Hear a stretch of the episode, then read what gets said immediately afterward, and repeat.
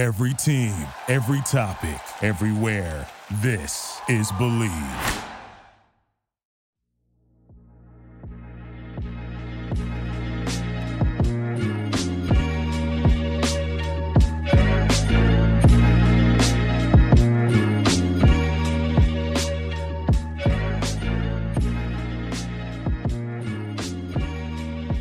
Welcome into another edition of the JMU Sports News Podcast. I'm Bennett Conlon, joined by Jack Fitzpatrick. Jack, what is going on? A little game two of the World Series is going on. So uh, let's uh, roll through this, do this in about five minutes, and uh, be done with it. No, um, I'm doing great. I started my job, my side gig, not side gig, my in between job today.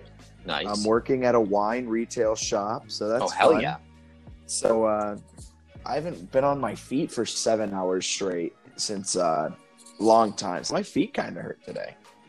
Wear you out. That will wear you out. Uh, okay, do you just want to jump into this?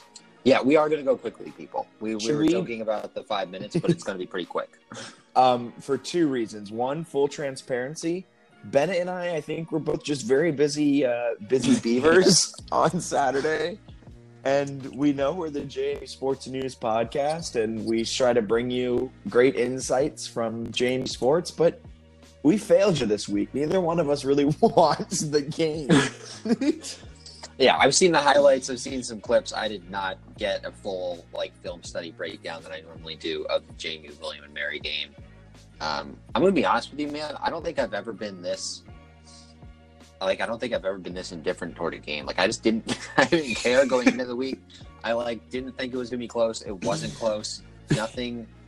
like I was busy. I didn't. I wasn't for the game. The game happened. I was not excited to rewatch it, so I never got to it. I kind of forgot. I put a post on my Facebook page Mhm. about like the watch party at Yeah. uh, the bar in New York City, and I was like, if you're not at homecoming this week, go to the bar to watch the game. And then, like halfway through last week, I was like, this isn't homecoming. I'm just like my mind completely just glazed over this game. Like you were kind of high on this game for a little bit, and I think I it was switched quickly. It- it- yeah, there's nothing to it. Yeah, 38 10 win. They probably should have won by more from what I was hearing. There was a lot of missed opportunities early on, but I mean, 38 to 10 is a good win. Yeah, they won the game. You know, I mean, hard What's to like the box score? Anything crazy jump out? I don't think so. No, not not really. It was a pretty standard game. I think DiNucci had more passing yards than normal, but after the game, he said he was kind of sloppy, and most people sort of agreed. So I don't know. I mean, I know the one thing. The one thing that stood out is they did have something gross. It was like they had 15 tackles for loss or something. Yeah, that- that was- ridiculous. Yeah, they're. I have a theory too on that tackle for loss that'll kind of go in my hot take that we have in a second. Can't wait. Can't wait. yeah, but I mean, it was it was a game that nobody. well, I don't want to go that far, but it was a game that neither of us were excited about. Um, they've got Towson this week, which is a little more exciting. Are you going down for homecoming? I am. I'm very excited to see see JMU in person. Um, get a full feeling of what this team is like. I'm I'm excited for homecoming. Um, I don't think it's a sellout, so I don't know how crazy the fans will be. It's also homecoming, not families weekend, so let's see if they stay past halftime. But I'm really looking forward to it. Um, first game. This is also my first tailgate like ever as like a student. Or Wow. a quote unquote student, not an alum. Yeah. But yeah, That's exciting. so we'll see if I even remember the game. No, I'm kidding. Are Are you going to purchase a beer in Bridgeforth? of course, probably All all right, good. four of mine. All right. Yes. Please let me know what you take. Well, well, yeah. Next pod, next podcast is gonna be huge for us. Yeah, next podcast, I'll, I'll from the inside, I will give a breakdown. But I think that's all of our takeaways from the game. Nothing crazy happened. Yeah, our defense was a a monster, but that's not breaking news either. Like when I Right. that, tell me if I'm wrong for this. Did you look? This is what I'm. I'm setting this up terribly. So I looked at 15 tackles for loss, and I kind of said, okay, and then I moved on from it. Like, yeah, it's a gaudy number, and that's something that like doesn't happen every day.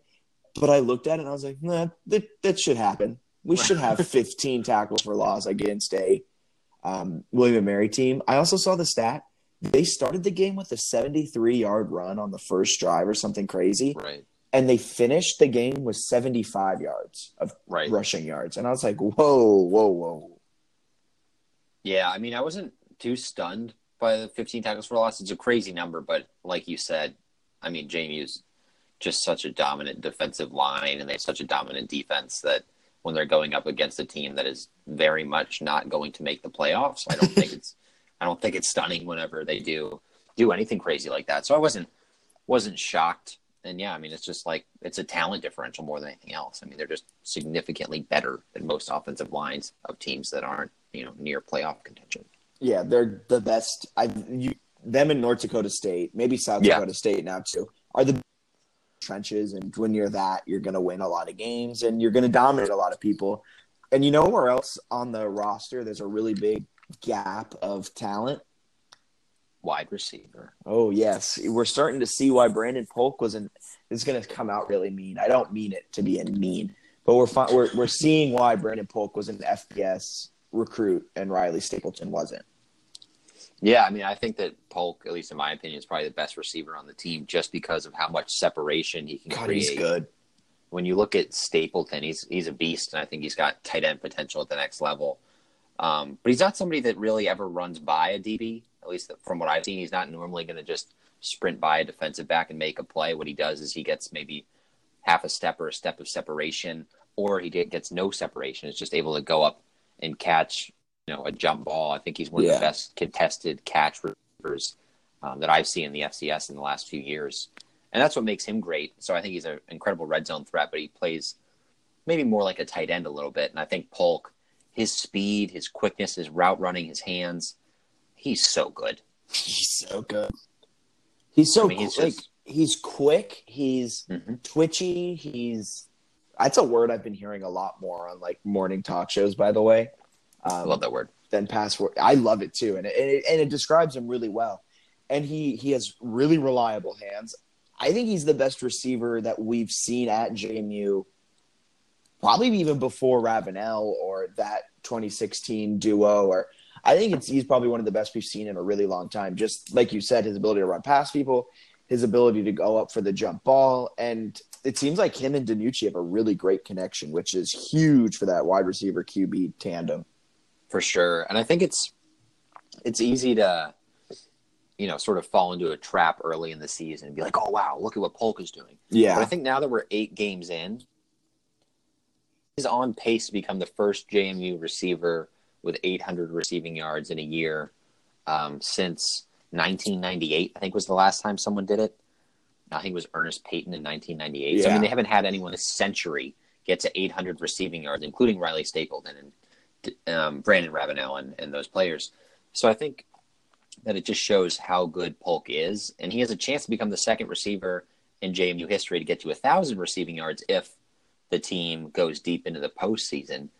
Uh, in every game except the Elon game this year, Polk has at least four catches for 44 yards. So it's that consistency, it's the big playability, but also the fact that he's a surprisingly good red zone threat, just because he he gets open. I mean, I don't know. I'm really high on the guy. I think that he gives them a huge thing, and it, it makes it so defenses can't focus only on Riley Stapleton, which I think they were able to do a little bit last year. Yeah, and I think that's where the the the offense kind of hit the uh, kind of got stalled out last season was when defenses could kind of key in on Riley. You didn't have many other like great options to go other than him, and now with Polk, it almost makes it where Riley isn't your first threat. Brandon Polk is now the is wide receiver number one, and I think defenses are now game planning for Polk rather than Stapleton. So I think later on in the season, maybe in uh, playoff time, and I know we're already talking about playoffs, but Jamie's almost already a lock for it. I think that's when you'll see Riley start to even have these big games that we we remember from Weber State. And I like what you're saying about the playoffs, but I do think I want to caution you. Let's just go game by game, man. Let's just take it one game at a time. let's just No, you that's know, not big, our job. big game here against Towson. So let's all act like coaches here. God. Let's focus on what we can do to beat the Tigers one rep at a time. I don't want any uniform talk, all right? I want us to wear Okay, since this is a standard quick one, we won't get into uniform talk, but we have to talk about Cignetti's soundbite at some point on some podcast. This is a quick one, so we won't because I have a lot of pent up emotions about it. Uh, the uniform, like the uniform soundbite.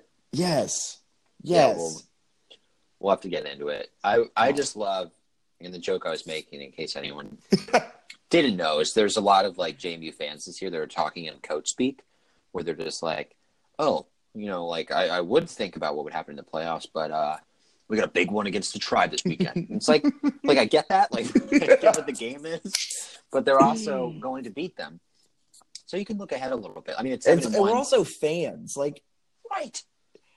Oh, someone said something on Twitter today about um, it might have been yesterday about how JM. This is kind of about Jamie fans about how JMU is only good because of their FBS transfers.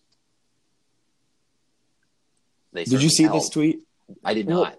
So I saw that and I was just thinking to myself, and I was talking to a friend of ours, Dom, on the phone, and I made the comparison. I was like, that's like a team winning a Super Bowl or making a big time playoff push and saying, well, they didn't draft all their players. They're only good because of their free agent pickups. Like, you can't sit back and tell me, like, oh, man, we get worked up over funny things. yeah, it's pretty hilarious because, like, obviously the transfers play a large role in many cases, but to assume that like JMU would be awful if they didn't have a transfer a wide receiver or transfer a quarterback is is kind of insane. so I don't know. People are people. We got some crazy stuff in. We're pretty kind about not muting or blocking people, so we get all the all the nonsense. I don't think kind. I think we just like to read it. That's fair. I think that we, yeah, that's true. We do almost always have like a text chain going where we're ripping on the person. So, So if you send something stupid to us, beware. we're probably mocking you if you say something insightful, beware. We're probably texting about how insightful your tweet was. Yeah, no, we're we're honest about our our takes. We're not just going to roast you, but if you say something really really stupid, Yeah, because we, We can't roast you on Twitter. we'll talk about it. All right, you have a hot take coming up here. It's Yeah, so we were. Yeah, it, it was DiNucci. You set it up. You, yeah, I think you can set this better up better than I can. I, was, I was about to say I'm really happy you're setting it up. So here we go. so DiNucci last year under Houston, it seemed like he started the year really strong, and he sort of was I don't know if flamboyant's really the right word, but he was um, Hockey. demon- yeah, kind of cocky and would would sort of make gestures and do different He'd things. flex on you. He'd, Right. he'd finger gun the Finger first guns, down. yeah. He he, And he think- had fun. Yes, that's the perfect way to describe it. He had a ton of fun in the first games, and then it seemed like he started to sort of lose confidence, but also the coaching staff, at least from our perspective, and um, you had a closer perspective than I did, was maybe trying to sort of take that away a little bit, take some of the fun away, and have him be more of a composed, almost a Bryan Schor type. Not that Bryan Schor doesn't have fun, but he certainly played the game differently. Like, and I'll, if Bryan Schor did finger guns, I think people would be like, "What?" So that wasn't something that he was had in his arsenal. But yeah, do you think that Cignetti is allowing him to have more fun again? Yeah, this is a beautiful setup. We were texting about this during the week, and it kind of just came to me where I started to put things together. And I said I was going to beef it up. I was going to beef this argument up. I I didn't. I don't have the stats, but maybe if I I might make a I might put it together an article or something with like more statistics behind it. Yeah. I'll also might even find out as I'm putting together that article that this this theory of mine doesn't even hold water. But if you look at the first couple of games, NC State, that was when the finger guns and the nooch happened. Then you go to Norfolk State, and that was more like flexing, having fun. 73 to 7 beatdown of Robert Morris. Then you go to the 51 0 beatdown of William and Mary. Then you go to the 63 10 beatdown at Richmond. And then the 27 24 loss against Elon. I know I'm just reciting back what last year's schedule was. But those first couple of games of those beatdowns, DiNucci was having fun. Things were working for the offense. And then the Elon game, things got tight. He didn't look great. A couple big time turnovers. And then the season started to get more intense. The Villanova game, they they were honest about it going into last week's Villanova game about how they weren't as clean as they wanted to be on offense. And yeah, they beat them 37 0, but a lot of special teams, a lot of defensive help. Then you go into Stony Brook, and then he gets benched at New Hampshire. And he had just come from Pitt, where he had been benched for another quarterback because the coach lost faith in him. I think last season Houston and Danucci were polar opposites, and Houston was a very do it this way, team, team, team. Your last name is JMU, that type of thing. And DiNucci wasn't not that DiNucci isn't a team player, but DiNucci's gonna run for the first down, give you a finger gun. He's gonna flex in your face. He's gonna he's gonna do himself. And I think Cignetti's kind of letting that happen. And we haven't seen a DiNucci regression this season. And I think it is because of the reason that Cignetti's letting him be himself on the football field. DiNucci's a little a year older too. You can argue how much about maturity and blah blah blah. I think he was plenty mature last year. I think DiNucci's finally has the confidence of his coach. He feels like he has the confidence of his coach, and he's going out every Saturday and playing like his job doesn't depend on it. Like he can have fun. I like the conspiracy theory. I really, yep. And I, I don't know if it's even a conspiracy theory. I feel like if I ended it with, and that's why Houston left East Carolina because he hated Ben DiNucci, that, would be a conspiracy theory. But I, I think it's just a theory. I think if Houston stayed this year, I wouldn't have been surprised if Kojo was the starter or if Kojo was the starter now, or these are a lot of different things I would be surprised by, or if DiNucci had regressed. Yeah, I think it's I think it's fair that Montgomery and and Signet DiNucci. I don't know how much of it was Houston reeling him in and, and Cignetti not reeling him in, but I do think there's this year there hasn't been any talk, even if he makes mistakes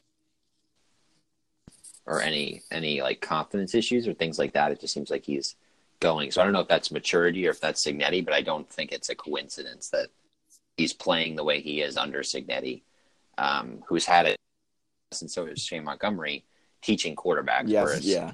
Houston really doesn't have that track record. He ran like a triple option at the Citadel and, and things like that. He was not someone who's known for his um, quarterback coaching. prowess. Was, right, right. He's a, so, yeah, I think Cignetti definitely helps there, and I do think he has instilled some confidence in Ben that is paying off very well. I think his stats compare very favorably, actually, to to Tom Flacco, which is interesting. Greg Madia had a tweet that the stats are pretty close to identical, which I think most people, if you ask them, they think that Flacco's lighting the world on fire. But really, He's had a bad season.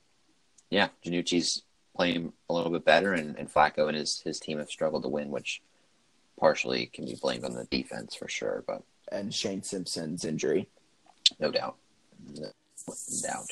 But I like your theory. It's Thank you. Thank you. Well, uh, yeah, and I think uh, I had another part of that theory. Oh man, what was it? Oh man, I forgot what it was. Oh, it was kind of it was to piggyback on your thing. Cignetti has a track record with what Philip Rivers, um, Russell Wilson. Uh, I think was AJ McCarron the quarterback down at Alabama when he was there. That sounds about right. But yeah, it's three NFL quarterbacks at least. I'm probably missing five of them that he's coached, but Yeah, he has a proven Mon- track record. and Montgomery helped with Roethlisberger at Miami, Ohio, I believe. That's right. Yeah. So So they they both got significantly more experience being around professional quarterbacks. three Hall of Fame quarterbacks. Who was was AJ McCarron your Hall of Famer? Uh, I hate you so much. okay, let's Hey, move to Percy. don't don't rule it out. Is he even in the league? No, Oh, he's a gone. commentator for the SEC network. I think. How the mighty have fallen. Uh, like Tim Tebow. So Percy is playing really well. Latrell Palmer is playing really well. Solomon Vanhorse is playing really well. I think Austin Douglas is playing pretty well at defensive back now. Um, and Jawon Hamilton. Did you have a hot take here, or was this just you wanting to say that they're all playing really well? Not much of a hot take, but I am excited to see Percy getting so many carries. It's five consecutive games now where he's had at least 10 carries, which is something that we've been sort of clamoring for since like last year at the end of the year. Um, so I'm excited to see that. His yards per carry haven't been crazy, but he's got eight touchdowns already. He's proven to be a really solid goal line back. He's right around like 4.8 to 5 yards per carry. He's someone that I think is going to be really good in the postseason just because he's good around the goal line. And I think he's due to break some longer runs. So I'm excited to see what he does. And I think that he's a perfect sort of lead back, even though it's still going to be running back by committee. I think he's a good, like, number one in that committee. And um, yeah, I've just been impressed with him, especially near the goal line. Yeah, that's all very true. I, I stand by my Latrell Palmer take from last week. That's very Um, he had a solid game. Got but- Yeah, Percy's. I remember coming into the season, I was just so high on Percy. I loved him for his last two years with the team. yeah, great player. All right, you have a hot take after that soft take. I think, man, this is just with football when we don't watch it. I think we just come up with random hot takes to talk about it. So, I think that this week. So I said it in the roundtable last week. Jamie's going to have a really, really good game against William and Mary in the secondary. They're going to look like they're the team. It's going to be five quarters of good secondary play. But I said, don't let that fool you because William and Mary is the worst passing offense in the CAA. And what they do, they had uh, they, had a good game. And so I think they're gonna not to toot my own horn, but so far I'm right. know what they do? I was correct. Um, so I think now they're gonna go up against Tom Flacco and the Towson attack, and which is pretty potent. I think the secondary is gonna go out. They're gonna have another solid game. I guess this is more of a hot prediction than a hot take. I think they're gonna have a solid game this week. I think their struggles will be covered up by John Daka and Rondell and Mike Greene and Adeeb Atariwa and company getting to the quarterback and getting a couple sacks, maybe four or five of them, and kind of cover up some secondary problems. But I think overall the secondary will look respectable, and t and fans will be saying, "Wow, they look really good now for nine quarters." The secondaries changed; they've pivoted. And then I think they're going to get burned in the playoffs. And I think the secondary might be the reason for an early exit in the playoffs. I don't dislike that take. I do think that people don't pay enough attention to like just the opposition. So they'll be like, "Oh wow, the secondary looked a lot better this week," and it's like, okay, well, like Villanova and William Mary are drastically different teams. so I think I think that's a fair point because, yeah, I mean, if if JMU goes up against one of those elite passing attacks, and I think like Sacramento State is a weird one that sort of jumps out right now. They're playing at a really high level, and they're Yeah, quarter, out of quarterbacks, nowhere. quarterbacks on pace for like 50 touchdowns in the regular season or something gross. So he's playing out of his mind. I mean, if they run into a team that can throw it like that, or a team that maybe like North Dakota State or South Dakota State that's pretty balanced and can do different things, I think the secondary still needs to improve. So that's that's Yeah. fair. I wouldn't be stunned to see a team early in the postseason or maybe like the quarterfinals or something do some really solid things against JMU. Um, yeah, I think the offense. That's that's still my thought. At least the offense is going to have to kind of carry the way postseason. Yeah, The defense will be good, like you mentioned, the defensive line. But I kind of feel like the offense is going to have to be the the big showstopper. yeah. And here's part two to that hot take. I think a big reason the secondary's been struggling so much this season is because of the defense's infatuation with running man-to-man coverage on the outside in a cover one type of defense setup. And I think their love of tackle for losses is what's causing all of the secondary problems. I think the linebackers are too worried about getting those tackle for losses than they are about staying true and staying home and staying in the middle of the field. And that's why these crossing routes just seem to be eating JMU alive. Yeah, that's one of the things that we talked about. And you did a, did a good job in your film breakdown. It's like the emphasis on stopping the run is so heavy that sometimes it can burn JMU. So I'm interested to see, especially, let's say JMU does get a team late in the playoffs, like South Dakota State or North Dakota State, that can run the ball pretty well and throw it well. Are they going to get killed on play action? Because Stony Brook kind of killed them on play action, right? So I think if you play North Dakota State, that could definitely be a huge concern. The other thing that's actually kind of interesting is that I don't know how much JMU is really going to be tested the rest of the regular season. Like I don't. Know I don't think they will at all. like at all. So I think that could be a potential. I don't know about concern, but they've got three home games and then a road game at Rhode Island. Uh, you've got Towson, New Hampshire, Richmond at home, and then Rhode Island on the road. All of those are very winnable, and you would expect JMU probably to win by double digits. I know we've said that before and certainly been burned, but I think playing at home helps. Um, they're winnable games. If they do cruise through those four games, going into the postseason, they have a bye, they're feeling confident, and then they hit a team that can do different things and play action and passing the ball down the field. Yeah, they could be in for a a rude awakening or at least a scare, kind of like the Stony Brook game. Yeah, it's yeah. That's all I'll say about that. Yes, Yeah. We will we'll see what happens, folks. but that, yeah, there's no one on this schedule like left. They Right. got through their gauntlet. Who would have thought they got through the gauntlet five and zero though? Impressive. Impressive. Man, that was five games, four of which on the road. Yeah, I mean that's they've And been they came out I've five and oh. zero.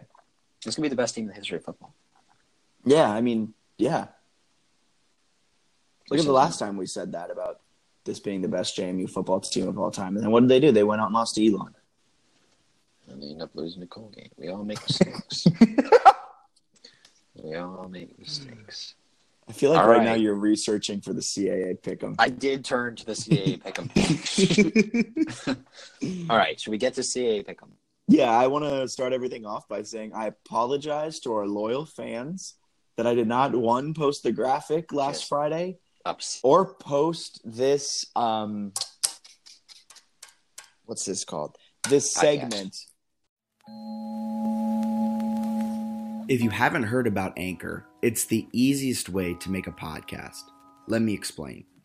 First, it's free. How much better does it get? Second, there's creation tools that allow you to record and edit your podcast right from your phone or computer. Third, Anchor will distribute your podcast for you so it can be heard on Spotify, Apple Podcasts, and wherever your audience is tuning in, your podcast will be there. Fourth, you can make money from your podcast with no minimum listenership. Look at us. We have less than 100 listeners per episode, yet we still make money on ads. Granted, it's not a lot, but we still make money. And finally, it's everything you need to make a podcast in one place. So, download the free Anchor app or go to anchor.fm. That's Anchor, the thing you throw off your boat, .fm to get started.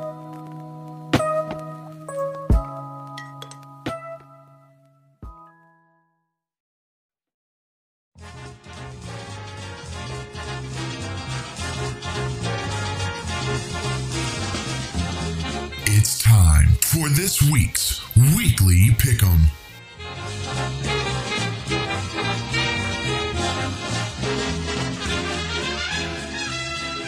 So, here we are. CAA Weekly Pick'em. How many we got on? Oh, we got five on tap this week. Oh, let's look at um. I, I don't have the paper. What who who did how did we go last week? Uh, I feel like I extended my lead by a game. I think yeah, I think you're up two games again. But But okay, so I definitely got one wrong though. I got JMU right. You got JMU right. Or did I get them all right? Did you bet Albany? Yes. Oh, you I got. New Hampshire wrong. I got New Hampshire wrong. They lost Yes, to Delaware. And I did too. Okay, So, I you went were two and one. Yeah. I was one and two. Okay. What's our overall records? I should really be prepared more, man. No, this is the part we don't prepare for. It's like our I'm okay. So year nine and four coming in. Oh wait, yeah. You were nine and four coming into last week. I was no, that's wrong. No, I got the. We had that really bad week, or I had the really bad week. I was Yeah, ten and eight, I think, and you were nine and nine. You're right. You're right. I really need to keep track of my papers better because I is this it? Oh, I found it. Yeah, you were ten and eight. I was nine and nine. Beautiful. Okay. And now you're twelve and nine, and I am ten and eleven. Yes. Wow. Okay. Man. Okay, back to it. CA Weekly Pick'em. Here we go. Five games on tap this week. Cue the music. You ready? I'm ready. William and Mary traveling to Maine. This one's going to be found on flowfootball.com or on TV at WVII or WVVX or WFVX or WMPE. Who do you got? For, for our listeners in Maine, make sure you tune in. This is a good one, right? This Is is, it? a tough one because I'm at like it's it's hard. It's, it's um, a challenging game to pick. Would be a better way. Oh, it's very challenging because Maine is the most Bad? regressed team I've ever seen. And Right. William and Mary is I don't even know, but you got to go to Maine. Who do you got? William and Mary has struggled on the road this season. They are a team that loses their mind when they're not playing at home. That is because they Clearly, they panic. lose it at home too, and they lose thirty-eight to ten. They're a team that I'm just going to take Maine. I don't know. It's in Maine. I think both teams are kind of bad, but I'll say that playing at home is enough. Thank you for saying that because I'm going to go William and Mary for this reason. Richmond beat Maine at Maine 24 17. Maine isn't good. Um, lost to Towson at home. Yeah, Maine's not a good team. They beat Sacred Heart at home, but I could beat Sacred Heart by myself. So I'm going to take William and Mary. Elon travels to Kingston, Rhode Island. Who do you got? Elon beat Delaware 42 to 7 their last time out. They're scrapping for a postseason berth. They just had a bye week. I like Elon to go to Kingston, Rhode Island, make a stand, make a statement, and win that game. You know, I'm going to go Elon too for this reason. Um, screw Rhode Island. Every freaking time I pick them, they burn me. and they're going to win this week. I guarantee they'll win this week, but I can't pick them. I pick Elon. they make me so upset, man. I feel like you just picked both teams. That's a classic. That is a classic. Hedging your bets. Yeah, that's next week. Um, so I went three and three, but actually I said Rhode Island was going to win, so I'm really four and two. Um, Richmond, they go to Danny Rocco's house. This one can be heard on ESPN 99.5, 950 AM, or on flofootball.com. So could Elon, Rhode Island. All games can be found at flofootball.com. We're waiting for the check in the mail, FloFootball. We are waiting for the check in the mail. FloFootball. I would. Thanks for reiterating it. Hey, JMU's not on Flow this week. They're on Madison. Go Dukes. Go Dukes. I'm gonna say this is interesting because you got the Fighting Danny Rocco's versus the Fighting Danny Rocco's, and I think both teams. Are bad. Richmond, no, no, they're they're super talented. Delaware just beat New Hampshire, which is the kind of win that you like write home about, and then Richmond. Richmond just choked hardcore at Yale. I don't know how much you. Oh that. my god, I saw more of that game than I did of the J and Yeah. game. I watched That like a the hilarious last choke. ninety seconds. Insane.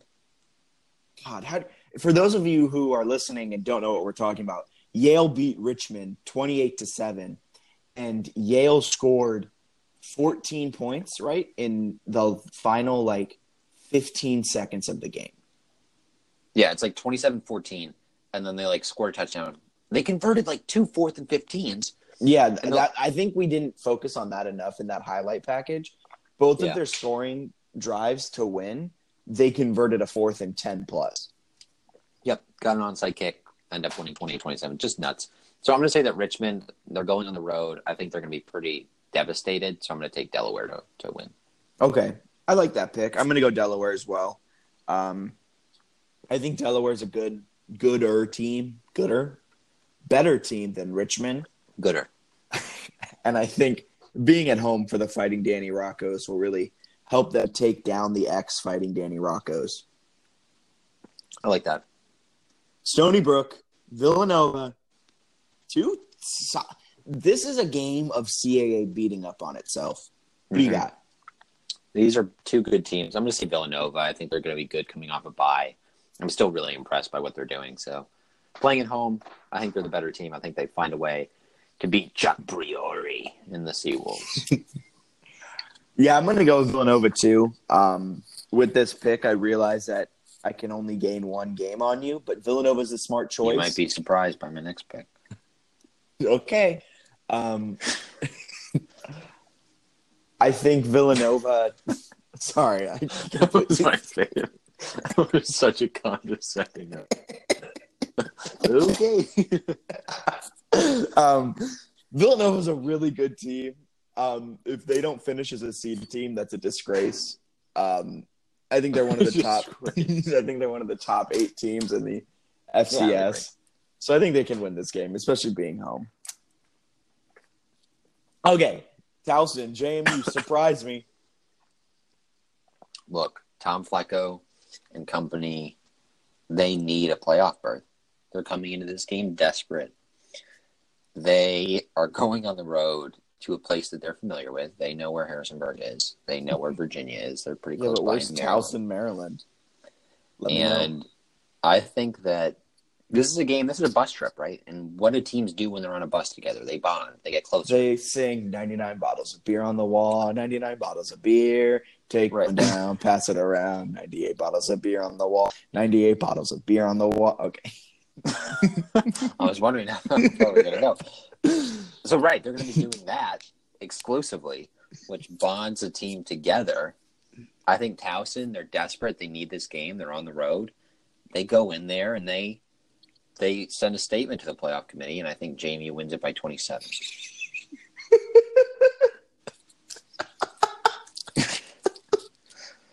I kind of wanted to pick Towson earlier in the week, and then I was like, their defense is so bad. Yeah. I think this is going to be a game of a kind of first to 50 because I really don't see JMU secondary stopping them. Um, Oh, they're gonna stop them. They're gonna stop Tommy Flack. I think Tom Flacco is going to have a career day or maybe a, season best day. Um, but I think JMU's offense can keep right up with them. But also, I could be surprised like last year when JMU's defense decided to shut down Towson to finish out the season. I think JMU wins this one by three and a half touchdowns easily. Um, kind of pulls away late. It's kind of close through the first three quarters, and then the fourth quarter, kind of like what they did to Villanova get the clamps down, couple big time turnovers, and Jamie walks away as the victors. I like it. All right, so you can cut my lead to one if everything breaks your way. Well, yeah, I have to go, not go perfect. I have to win late. Yeah, It's just really that's the only one that changes. that's the only one that our I need. standings. Yeah, All the other games could I could care less. I'll be really Well- tuned into the tribe at the Black Bears yeah, that's gonna be huge. Stream that one on your phone. Flow on. FloFootball. Okay, Buffer every two minutes. quick rundown now of all other sports outside of Yes. football. Men's soccer, women's soccer, hockey, v-ball, golf, anything else to wrap up. okay, men's soccer, they're nine, five, and two. They're four, one, and one in the CAA. You put inconsistent, and I think that's the perfect word to describe this team. Yeah, they're a little inconsistent. They dropped a uh, conference match recently. They kind of struggled to start the year. They also Wake Forest when Wake was at number one, a win over a ranked Cal State Fullerton team at one point. So A good game against UVA, the number one team. Yeah. So when when JMU's on, I think it's one of the better teams in the country, and, and it does have moments though where it kind of struggles. So I think it needs to become more consistent moving forward. But I think the the future's still bright for this team this year and beyond. Yeah, and, and they'll they'll make it into the. I think they need to win these last two games, and then help, it yeah. doesn't. And then it doesn't matter what happens in the uh, tournament, Right. CAA tournament. Right. Um, granted, if they lose one of these last two, I think they might have to kind of make a little bit of a run. But I think I think once, I think they're a team that plays to their competition, Definitely. and that pains me as a fan, as a media member, as everything because you want if your team is great, play like you're great night in and night out. But fortunately, they don't. They're inconsistent. They've lost to FAU, FIU, and Villanova and UNCW, and they did tie a ranked Penn State team, so that's good. We could have won that game. Um, I think they went up early, one 0 So They did. tough, It was tough called- game. But Called early due to fog. oh, is that really what happened? Yeah, they played like 70 minutes though, so it wasn't really that early. Oh, okay. But yeah, inconsistent. I think that the big reason they're inconsistent is because a majority of their offense goes through Manu. And if Manu kind of struggles or if the opposing defense decides to key in on him, then JMU's going to kind of find it be be, all, be a little struggle. I would agree. And women's soccer, great read on Lizzie Lazaro. That is very true. Yes, the great read on Lizzie Lazaro was also written by Lizzie Lazaro. So she wrote a piece about her struggles with injuries and what that's like, and I thought that was a really interesting look into the life of a student athlete. um, and one who's kind of having a rough go of it in terms of the athletic side. I thought that was that was cool for her to open up about that, and always good for people to to have those opportunities to read stories like that about players that aren't you know football players because they're going to get a lot of coverage from the Breeze and the DNR, but women's soccer certainly doesn't get the same level of um, of coverage. Yeah, I love that off the collar series that JMU Athletics does, where that player writes a story about themselves. I think Tab Patrick did it last season for Mhm. football. Lizzie's done it. Um, a couple other players have done. it. I think Kelly Vajos last season did it for volleyball. But yeah, I, lo- I love that stuff. But the team itself, though, isn't as great as that read was. That is true. The team is below 500. They're hanging in there. They're hanging in there in conference play. I'm interested to see how they do in the CAA tournament. Um, don't have high expectations, but I do think that they're they'll be a, a tough out in the CAA tournament. Yeah, I think they'll give everyone a run for their money. I think they might be a quarterfinals out, but they'll it'll be a tough out. They'll make some noise, as people like to say. They did have that two game stretch where they went they scored 10, That was pretty Like- wild. 10 goals and didn't allow one, and then they went to Elon and lost three two. But win some, you lose some. You want some, you lose some. Focky Bennett is fairly impressed. Yeah, field hockey's got three conference games left, and then a non-conference game, and then they'll be in the CAA tournament. I think they are going to finish the year nine and nine, five hundred, which I am impressed with because you know early on the season I did not expect that to happen, and uh, getting to five hundred, I think it's a good step in the right direction this year. That's amazing because I remember what we were talking about at the beginning of the season. Just, just our switch up from from beginning of the year to now. This field hockey team made it made a great mid-season turn. They're probably not winning the CAA tournament or the CAA championships because Delaware's in there, but I think it's going to be a it's it's a solid season. It's not a forgotten season. This was a great rebuilding year, and I think it's a fantastic springboard into next season. Much better than if they just packed it up when we said so. Yeah, kudos to them for not listening to what we said. Yeah, yeah. I think it, I think a lot of people would do better if they don't listen to us. That's true. V ball. Volleyball. Correct. That's V ball. They're twelve and six, and six and four, six and two. Are they six and two? Yeah, they're six and two in the conference. Uh, pretty solid team. They had that two match stretch where they lost, and since then they're kind of plowing through the competition. They haven't dropped a set in their last Yeah, they're four four and zero and twelve and yeah, twelve and oh. zero. So they're playing well. I'm, I'm looking forward to the rest of the season. They've got a good sizable chunk of conference play left, about a month or so. So we'll keep talking about them as their season progresses. Yeah, I have a feeling uh, a CAA ring is in their future. Ooh. Bold, I know. Nothing major to report on the golf front. No, nothing major on the golf front. The one thing that was interesting today, what are your thoughts on Jamie football scheduling the home and home with Weber State? I'm actually really glad, really glad you brought that up. That is fantastic because next year they're gonna they've a it's a home and home in 2021 and 2022, Mhm. um, and that's gonna make mark four years of a quality FCS opponent. I know Chattanooga wasn't fantastic this year, but it's not another cupcake cupcake game. Um, and I think it's really great that they're going out and they're getting these home and home series with other respectable and bigger name FCS programs. Next one I want to see North Dakota State. That'd be so good, man. Playing North Dakota State would be amazing. I'm really excited though for the Weber State. Oh, it's 100%. cool. West Coast trip, which is awesome. Just get out there and have that opportunity. Also, always good to have those opportunities as a program because you might have a West Coast trip at some point in the playoffs, depending on the Yeah. season goes. So I think it's good for your players just to be able to get out there and learn from that sort of longer road trip. But then just for fans of FCS in general, I'm sure that'll be one of the games of the week nationally that week, assuming both programs sort of stay near the level that they're at. And um, yeah, I mean it's it's massive. I like when these teams do this. Like I know North Dakota State and UC Davis this year was an exciting matchup. Big Sky against Missouri Valley. So I'm I'm stoked. Yeah, I, I, I hope this opens the door for less quote unquote cupcakes and more of Yes. these like great matchups. I mean, could you imagine a home and home with South Dakota State, with Right. North Dakota State, with even North Dakota, the Montanas, like Mhm. all of the good FCS programs that are out there? Like, I I would love to see home and homes, more home and homes, because you're not losing anything. Right. I mean, it's a great opportunity, and it's just instead of playing, you know, a cupcake. I also think it really helps engage like the casual fan.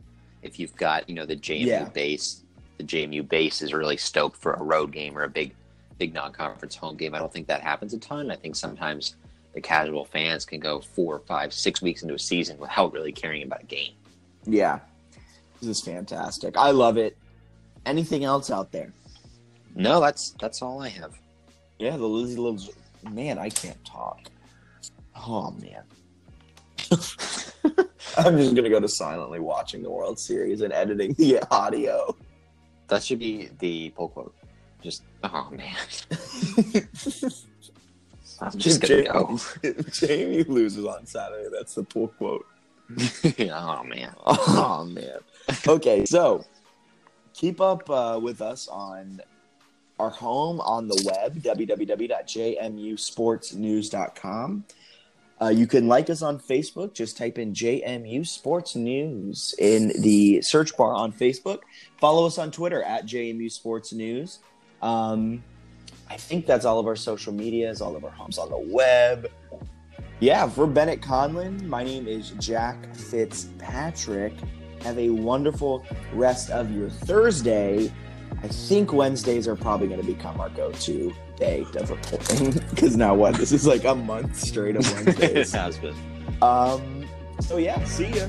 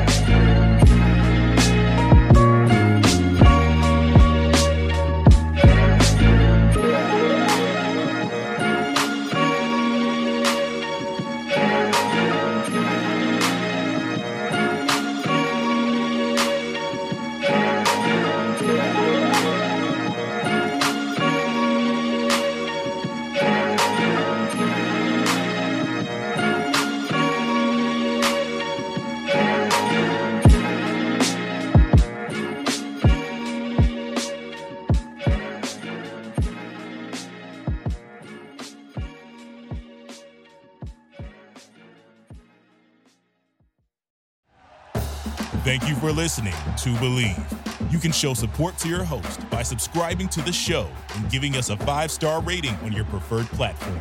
Check us out at Bleav.com and search for B L E A V on YouTube.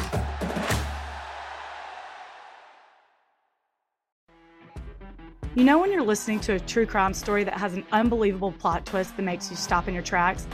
That's what our podcast, People Are the Worst, brings you with each episode. I'm Rachel.